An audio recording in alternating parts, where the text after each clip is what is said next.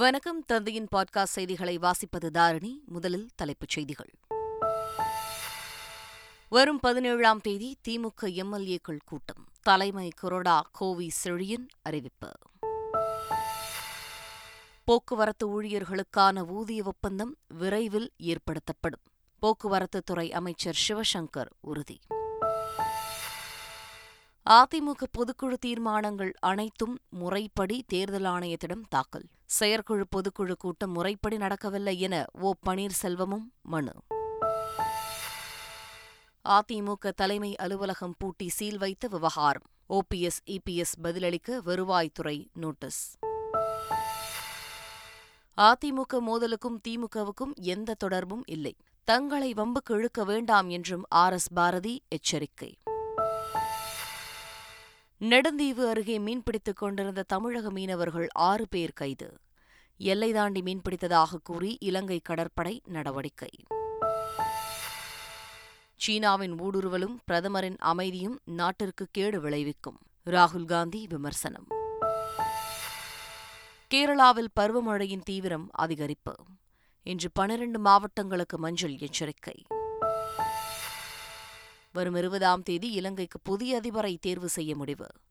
பதினைந்தாம் தேதி நாடாளுமன்றத்தை கூட்டவும் அனைத்துக் கட்சி தலைவர்கள் கூட்டத்தில் தீர்மானம்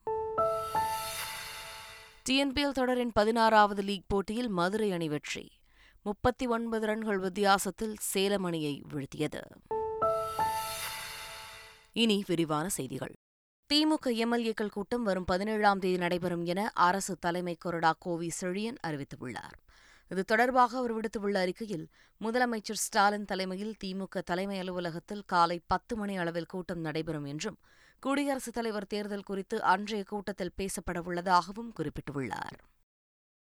போக்குவரத்து ஊழியர்களுக்கான ஊதிய ஒப்பந்தம் விரைவில் ஏற்படுத்தப்படும் என்று போக்குவரத்துத்துறை அமைச்சர் சிவசங்கர் தெரிவித்துள்ளார் சென்னை குரோம்பட்டியில் போக்குவரத்து ஊழியர்களுக்கான பதினான்காவது ஊதிய ஒப்பந்தம் குறித்த ஐந்தாவது கட்ட பேச்சுவார்த்தை நடைபெற்றது பின்பு பேசிய அமைச்சர் சிவசங்கர் கடந்த அதிமுக ஆட்சியில் அவர்கள் போராட்டங்களில் பங்கேற்ற காலங்களுக்கான விடுப்பு கணக்கை நீக்கி இழப்பீடு வழங்குவது குறித்து முடிவு செய்யப்பட்டுள்ளது என்றார் தொழிற்சங்கங்கள் வலியுறுத்தியுள்ள சில கோரிக்கைகள் குறித்து முதல்வரிடம் பேசி தீர்வு காணப்படும் எனவும் அமைச்சர் உறுதியளித்தார் சென்னை வானகரத்தில் நடைபெற்ற அதிமுக பொதுக்குழுவில் திருத்தம் மேற்கொள்ளப்பட்ட விதிகளை முறைப்படி தேர்தல் ஆணையத்தில் அக்கட்சி தாக்கல் செய்தது பொதுக்குழுவில் இடைக்கால பொதுச் செயலாளராக எடப்பாடி பழனிசாமி தேர்ந்தெடுக்கப்பட்டதையும் பொருளாளராக திண்டுக்கல் ஸ்ரீனிவாசன் நியமிக்கப்பட்டிருப்பதையும் அதிமுக தாக்கல் செய்தது இடைக்கால பொதுச் செயலாளராக இபிஎஸ் தேர்வு செய்யப்பட்டதை இந்திய தேர்தல் ஆணையம் ஏற்கக்கூடாது என ஓ பன்னீர்செல்வத்தின் தரப்பில் பதில் மனு தாக்கல் செய்யப்பட்டது இதுகுறித்து தேர்தல் ஆணையத்திற்கு ஓபிஎஸ் அளித்துள்ள மனுவில் செயற்குழு பொதுக்குழு கூட்டம் முறைப்படி நடக்கவில்லை என்றும் சட்ட விதிகள் மீறப்பட்டிருப்பதாகவும் ஓ பன்னீர்செல்வம் தனது மனுவில் குற்றம் சாட்டியுள்ளார் பொதுக்குழுவில் நிறைவேற்றப்பட்ட தீர்மானங்களையும் ஏற்றுக்கொள்ளக்கூடாது எனவும் தனது மனுவில் ஓபிஎஸ் குறிப்பிட்டுள்ளார் அதிமுக செயற்குழு கூட்டம் சட்டப்படி நடைபெறவில்லை என்று ஓபிஎஸ் வழக்கறிஞர் திருமாறன் தெரிவித்துள்ளார் சென்னையில் செய்தியாளர்களை சந்தித்த அவர் அதிமுக தலைமை அலுவலகம் சீல் வைக்கப்பட்டதற்கு காரணம் நாங்கள் அல்ல எனவும் தெரிவித்தார் உத்தரவின் அடிப்படையில் நடந்த பொதுக்குழு அதன் அடிப்படையில் வந்து எடுக்கப்பட்ட ஒரு பதினாறு தீர்மானங்கள் மற்றும் இடைக்கால இடைக்கால பொதுச் செயலாளர் மற்றும் வேறு சில தீர்மானங்கள் குறித்து அனைத்தும் இந்த வழக்கு தற்பொழுது main case still pending for consideration இப்போ இடைக்கால மனு மட்டும் தான் தள்ளுபடி செய்யப்பட்டிருக்கிறது இது குறித்து அனைத்து சட்ட போராட்டங்களும் மேல்முறையீடு மற்றும் உச்சநீதிமன்றம் மற்றும் தேர்தல் இந்திய தேர்தல் ஆணையம் அனைத்து முன்பும் எங்களுடைய கருத்துக்கள் வைக்கப்பட்டு இந்த பொதுக்குழு கூட்டமே சட்டப்படி செல்லத்தக்கதல்ல அது கூட்டுவதற்கு எந்த விதமான தார்மீக அடிப்படையோ அனைத்து இந்திய அண்ணா திராவிட முன்னேற்ற கழகத்தின் சட்ட விதிகள் இடமில்லை என்று கருத்துக்கு வலு சேர்க்கும் வகையில் அமைந்துள்ளது எனவே அவர்கள் எந்த விதமான தீர்மானத்தை இயற்றினாலும் அது குறித்து நீதிமன்றம் நிச்சயமாக தனது பார்வையை செலுத்தும் அதிமுக தலைமை அலுவலகத்திற்கு சீல் வைத்த விவகாரம் தொடர்பாக இபிஎஸ் ஓபிஎஸ் ஆகிய இருதரப்பினரும் வரும் இருபத்தி ஐந்தாம் தேதி விசாரணைக்கு ஆஜராக வட்டாட்சியர் நோட்டீஸ் அனுப்பியுள்ளார் அதிமுக கட்சி தலைமை அலுவலகத்தில் இருதரப்பினர் ஒருவரை ஒருவர் கற்கள் மற்றும் பயங்கர ஆயுதங்களால் தாக்கிக் கொண்டதால் பெரும் பரபரப்பு ஏற்பட்டது இந்த தாக்குதலில் அதிமுகவினர் மற்றும் இரண்டு காவலர்கள் உட்பட நாற்பத்தி நான்கு பேர் காயமடைந்தனர் இதனையடுத்து அதிமுகவினர் பதினான்கு பேரை போலீசார் கைது செய்தனர் இந்த கலவரத்தை தொடர்ந்து அதிமுக தலைமை அலுவலகத்தை வருவாய்த்துறை அதிகாரிகள் நோட்டீஸ் ஒட்டி சீல் வைத்தனர் வட்டாட்சியர் ஒட்டிய நோட்டீஸில் இருதரப்பினரும் சிவில் நீதிமன்றத்தை நாடி உரிய உத்தரவை பெற்றுக் கொள்ளுமாறு அறிவுறுத்தப்படுவதாக தெரிவிக்கப்பட்டுள்ளது அதிமுக இடைக்கால பொதுச் செயலாளராக எடப்பாடி பழனிசாமி நியமிக்கப்பட்டது செல்லாது என்றும் கட்சியிலிருந்து ஓ பன்னீர்செல்வம் நீக்கப்பட்டதும் செல்லாது என்றும் சசிகலா தெரிவித்துள்ளார் தலைவர் இந்த மாதிரி ஒரு நிகழ்வு நிகழ்வை செய்ய மாட்டார்கள் அதிலிருந்தே முடியிறது இவர்கள் தனிப்பட்ட ஒரு சுயநலத்தால் செய்யக்கூடிய குழுவை நான் நினைக்கிறேன் நிச்சயமா செல்லாது நானும் வந்து இப்போ ஹைகோர்ட்டில் வந்து கேஸ் வந்து ஃபைல் பண்ணியிருக்கேன் அதனால வந்து கோர்ட்டில் நிலுவையில் இருக்கும்போது இந்த மாதிரி நிகழ்வுகள் நடக்கக்கூடாது அது தவறானது அவரே பொதுச் செயலாளர் ஆனதுங்கிறதே கேள்விக்குறியா போது அவர் நிலைக்கு அது எப்படி சொல்லி எங்களுடைய கழக உடன்பிறப்புகள் யார நினைக்கிறாங்களோ அவங்க தாங்க இந்த அனைத்து இந்திய அண்ணா திராவிட முன்னேற்ற கழகத்துக்கு பொதுச் செயலாளராக ஆக முடியும் கழக தொண்டர்களும் சரி தமிழக பொதுமக்களும் சரி என்ன தான் ஆதரிக்கிறாங்க நான் போகும் சுற்றுப்பயணங்களில் எனக்கு நல்ல வெளிச்சமாக யாருடைய அழிவிலும் இன்பம் காணும் கட்சி திமுக அல்ல ஆயிரம்தான் இருந்தாலும் எங்களுக்கு அதிமுக பங்காளிதான் என திமுக அமைப்பு செயலாளர் ஆர் எஸ் பாரதி தெரிவித்துள்ளார் திமுகவை பொறுத்த மட்டிலும் நாங்கள் யாருடைய அழி அழிவிலும் இன்பம் காண்பவர்கள் அல்ல எடப்பாடி பழனிசாமி அதாவது ஒரு பழமொழி சொல்லலாம் ஒரு விரலை எதிரிமையில் காட்டுற போது மீதி மூன்று விரல் தன்னை காட்டுவதாக பழமொழி சொல்லலாம் அதுபோல் அவர்களுக்குள் இருக்கிற சண்டை இதுக்கும் திமுகவுக்கு எந்த விதமான சம்மதமும் கிடையாது அதனால் அவர் கோவப்பட வேண்டியது யார் மேலோ எதற்கெடுத்தாலும் தமிழகத்தினுடைய முதலமைச்சர் தளபதியும் திமுகவையும் தாக்கி பேசுவது எடப்பாடிக்கு வாடிக்கை அவர் தேவையில்லாமல் திமுகவை அங்கே இழிச்சிடுவோம்லாம் பேச முடியாது பேசக்கூடாது காரணம் திமுக என்பது இதை அழிக்கணும்னு நினச்சவங்களாம் என்ன ஆனாங்கன்றது தெரியும் நீதிக்கு கூட கட்சி தான் நாங்கள்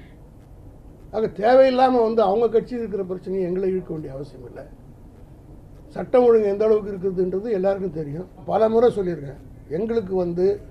ஆயிரம் தான் இருந்தாலும் அதிமுக பங்காளி தான் எங்களுக்கு பகையாளின்றது பிஜேபி தான் அது பல முறை சொல்லியிருக்கேன் அதே தான் இன்றைக்கும் சொல்கிறேன் எங்கள் ரத்தம் தான் ஏதோ கோலத்தில் போட்டாங்க பாதி பேர் வந்துட்டாங்க மீதி பேர் கொஞ்சம் இருக்கிறாங்க இந்த சம்பவத்துக்கு பிறகு வந்துடுவாங்க அதிமுக பொதுக்குழு கூட்டத்தில் கொரோனா விதிமுறைகளை கடைபிடிக்கவில்லை என அமைச்சர் மா சுப்பிரமணியன் குற்றம் சாட்டியுள்ளார் கொரோனா பரவக்கூடாது என பலமுறை வலியுறுத்தியும் அதை கடைபிடிக்கவில்லை என்று கூறினார் பலமுறை அவங்களுக்கு சொல்லியிருக்கு முகக்கவசங்கள் அணியணும் தனி மனித இடைவெளியை கடைபிடிக்கணும் சானிடைஸ் பண்ணிக்கணும்னு அவங்க அதை பண்ணுறதா தான் சொல்லியிருந்தாங்க அதில் எந்த அளவுக்கு அந்த விதிமுறைகளை அவங்க மதித்தாங்க பண்ணாங்கிறது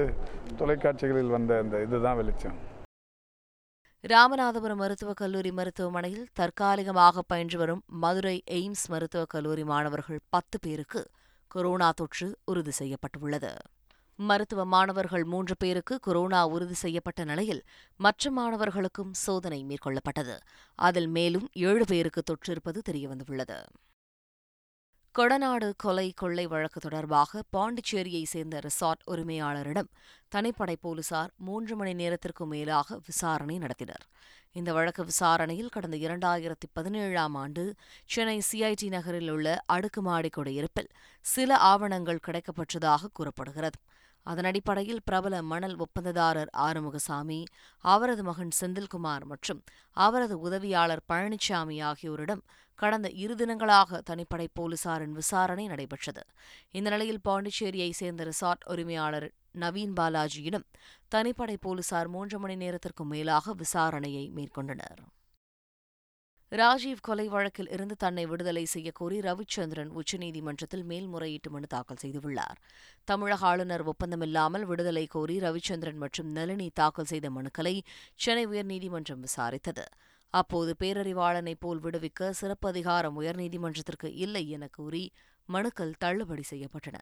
இந்த நிலையில் சென்னை உயர்நீதிமன்ற உத்தரவிற்கு எதிராக ரவிச்சந்திரனின் சார்பில் உச்சநீதிமன்றத்தில் மேல்முறையீடு செய்யப்பட்டுள்ளது சீனாவின் ஊடுருவலும் பிரதமரின் அமைதியும் நாட்டுக்கு கேடு விளைவிக்கும் என ராகுல் காந்தி விமர்சித்துள்ளார் பிரதமர் குறித்த சில உண்மைகள் என ட்விட்டரில் பதிவிட்டுள்ள அவர் சீனாவை கண்டு பிரதமர் நடுங்குவார் என்றும் பொதுமக்களிடம் உண்மைகளை மறைப்பார் என்றும் சாடியுள்ளார் தன் பிம்பத்தை பிரதமர் எப்போதும் காப்பாற்றுவார் என குறிப்பிட்டுள்ள ராகுல் காந்தி ராணுவத்தின் மன உறுதியை குலைப்பார் என்றும் கூறியுள்ளார் நாட்டின் பாதுகாப்போடு பிரதமர் மோடி விளையாடுவார் என்றும் ராகுல் காந்தி குற்றம் சாட்டியுள்ளார் நேஷனல் ஹெரால்ட் வழக்கில் ஜூலை இருபத்தி ஓராம் தேதி நேரில் ஆஜராகுமாறு காங்கிரஸ் தலைவர் சோனியா காந்தி அமலாக்கத்துறை சமன் அனுப்பியது கொரோனாவின் காரணமாக கடந்த ஜூன் இரண்டாம் தேதி சோனியா காந்தி ஆஜராகாத நிலையில் மேலும் ஓய்வெடுக்க அமலாக்கத்துறை கால அவகாசம் அளித்தது இந்த நிலையில் வரும் இருபத்தி ஓராம் தேதி நேரில் ஆஜராகி விளக்கம் அளிக்க வேண்டும் என சோனியா காந்தி அமலாக்கத்துறை சமன் அனுப்பியுள்ளது மக்கள் விழித்துக் கொள்ளாவிட்டால் கோவாவில் நடப்பது போன்று தொடர்ந்து நடக்கும் என ப சிதம்பரம் எச்சரித்துள்ளார் கோவாவில் பாஜக ஆட்சி அமைவதற்கும் காங்கிரஸ் எதிர்க்கட்சியாகவும் வருவதற்கு மக்கள் வாக்களித்ததாக குறிப்பிட்டுள்ள அவர் மக்கள் தீர்ப்பை காங்கிரஸ் ஏற்றுக்கொண்டதாகவும் ஆனால் பாஜக ஏன் ஏற்க மறுக்கிறது என கேள்வி எழுப்பியுள்ளார் அனைத்து அதிகாரங்களும் பதவிகளும் தங்கள் வசம் வர வேண்டும் என்பதும் ஜனநாயக நெறிமுறைகளை மிதிப்பதும் பாஜகவின் இயல்பே இதற்கு காரணம் என கூறியுள்ளார் கச்சத்தீவு அருகே மீன்பிடித்த தமிழக மீனவர்கள் ஆறு பேர் சிறைபிடிக்கப்பட்டனர் ராமேஸ்வரத்திலிருந்து நேற்று விசைப்படகுகளில் சுமார் ஐநூறு மீனவர்கள் மீன்பிடிக்க கடலுக்கு சென்றிருந்தனர் கச்சத்தீவுக்கும் கோடியகரைக்கும் இடையே நடுக்கடல் பகுதியில் மீன்பிடித்துக் கொண்டிருந்த ஒரு படகு மற்றும் ஆறு மீனவர்களை எல்லை தாண்டி மீன்பிடித்ததாக இலங்கை கடற்படையினர் கைது செய்தனர்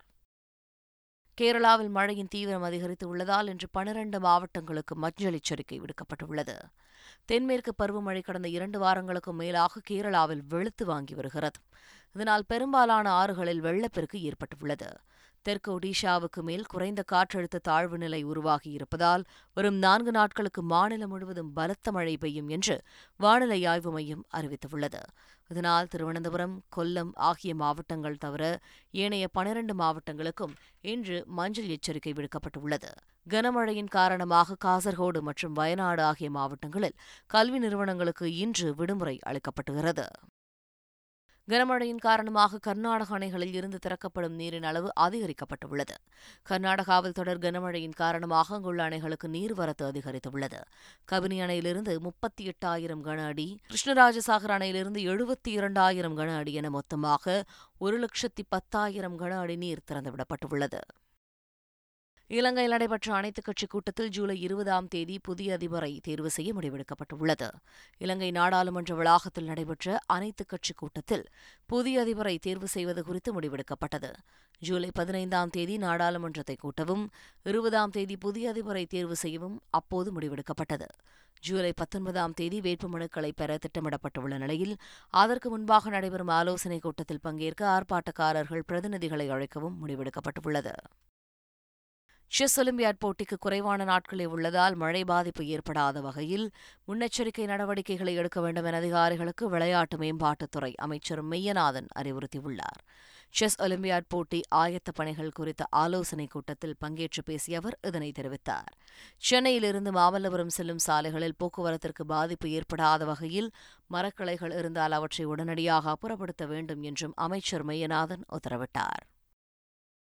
டிஎன்பிஎல் தொடரின் பதினாறாவது லீக் போட்டியில் சேலம் அணியை வீழ்த்தி மதுரை அணி வெற்றி பெற்றுள்ளது